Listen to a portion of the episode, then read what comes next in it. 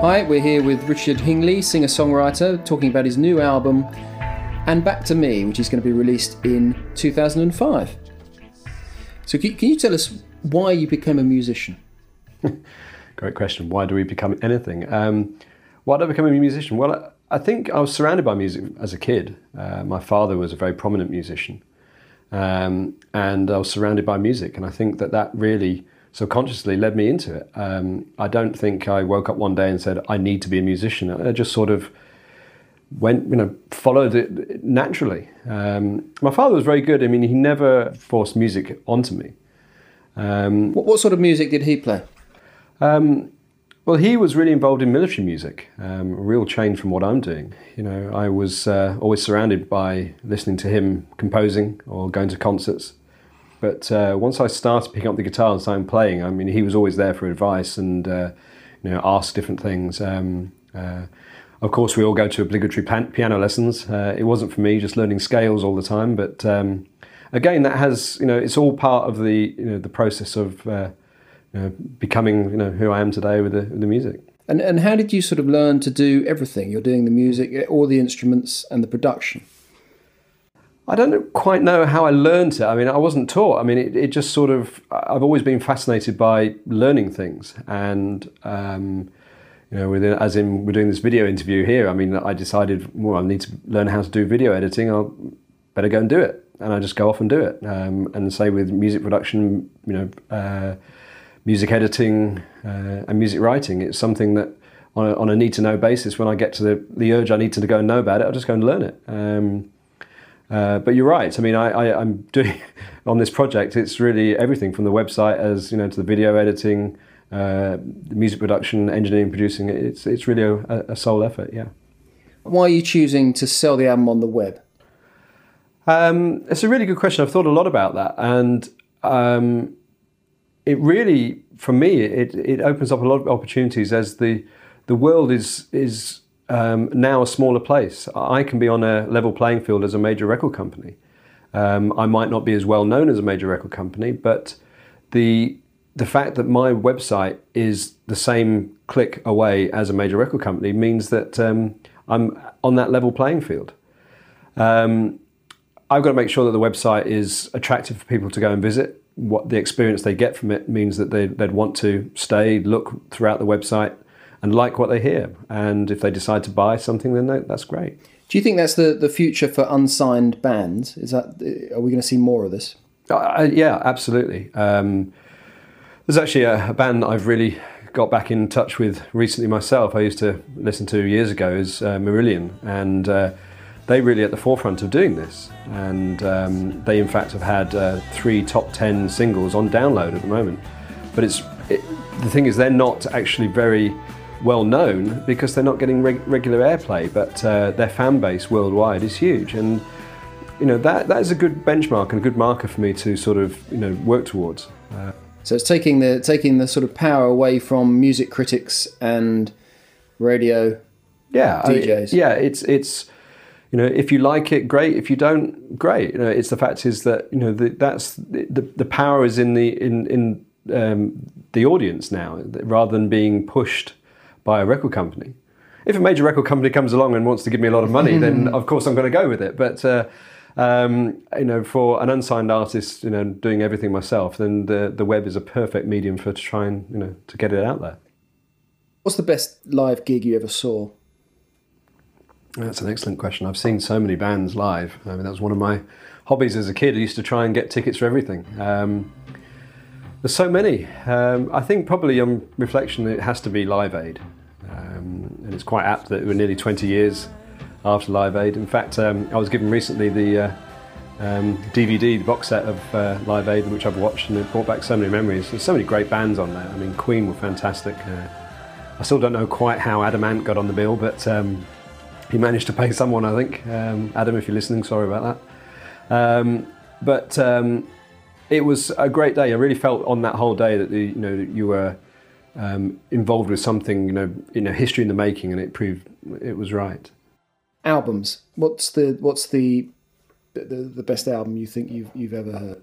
Oh, again, um, tricky one. I've got so many CDs, very varied. Um, I think probably best album or favourite album has to be the one I've listened to the most, um, and that probably is Dark Side of the Moon by Pink Floyd. Um, had a tremendous effect on me, you know, as a kid, and really started my journey in music. Um, I was just fascinated listening to Dave Gilmour's guitar solos and wanting to emanate them and try and practice them. And as a guitarist, you know, he's probably someone I really look up to, I mean, where he's the master of the understated, where a lot of guitarists would have, you know, you know, more complicated runs or whatever, he would just have a sustained note, which was extremely powerful. It's something that you know I've definitely learnt from, and uh, there's, there's a few of those on, on the album itself. I think. Do you, do you think that, that Pink Floyd's influence you can you can hear it in some of the modern bands? I'm particularly thinking of someone like Radiohead, who appear to have, have uh, been influenced by Pink Floyd as well. Yeah, absolutely. I think Radiohead are a you know, fantastic uh, band, and they you know the, the influence of Pink Floyd is, is definitely in there. Um, I, I, th- I don't think actually the the Radiohead fans probably realise how much um, the band sound like Pink Floyd, and especially some of the earlier Floyd albums. And I think the um, you know that that I think there's a definite renaissance of that era of, of, of music coming back in again. Um, and I think a lot of people are going to start revisiting a lot of the early Genesis and Pink Floyd albums because uh, they do have a lot of influence on today's music. Right, your album, you, yeah. you do everything on the album. I do, yeah. I um, well, with the help of a computer, I mean, it's not the computer doing it, it's me really putting everything into the computer um, with recording, using it as a, a recording device. Um, and, and all the production and all the um, instruments, you do all that. How, where did you learn to do all that? Um, it's interesting. I, I, think I first started playing the guitar when I was about 10. One day I woke up and there was a guitar there and I just started playing, you know, and there's. Uh, and it went from there. And I, at an early age, I was um, my brother used to bring albums back. I used to listen to, um, and then I used to try and copy the, um, uh, you know, what's on what was on the the record. You know, try and learn it, and it, it, just went from there. And after leaving school, I was a bit lost of what I wanted to do, and uh, I then decided to um, get into some music. Started working in the studios, actually as a runner first of all, and then doing some engineering.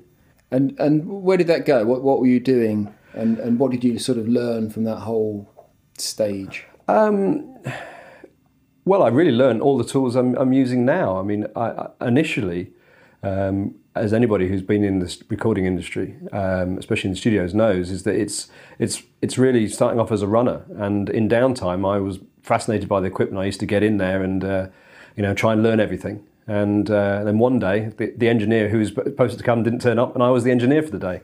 What sort of bands were you working with, or what sort of acts? Um, it varied because I was house engineer to uh, the studio, so it varied of the people coming in. But I've worked with uh, T'Pau, as a name from the 80s, The Mission, um, Frank Goes to Hollywood, um, a few others as well, and Dexys Midnight Runners. Um, so it was a very good learning base, and uh, being in the studio taught me a lot of um, you know, good working practices um, and this really set me up to where I am now, be able to then sort of uh, um, use the techniques that I learnt beforehand to, to you know to work on my own mu- music. We're now in the era where I mean you're publishing the music on the web. You're the, the computers are doing so much.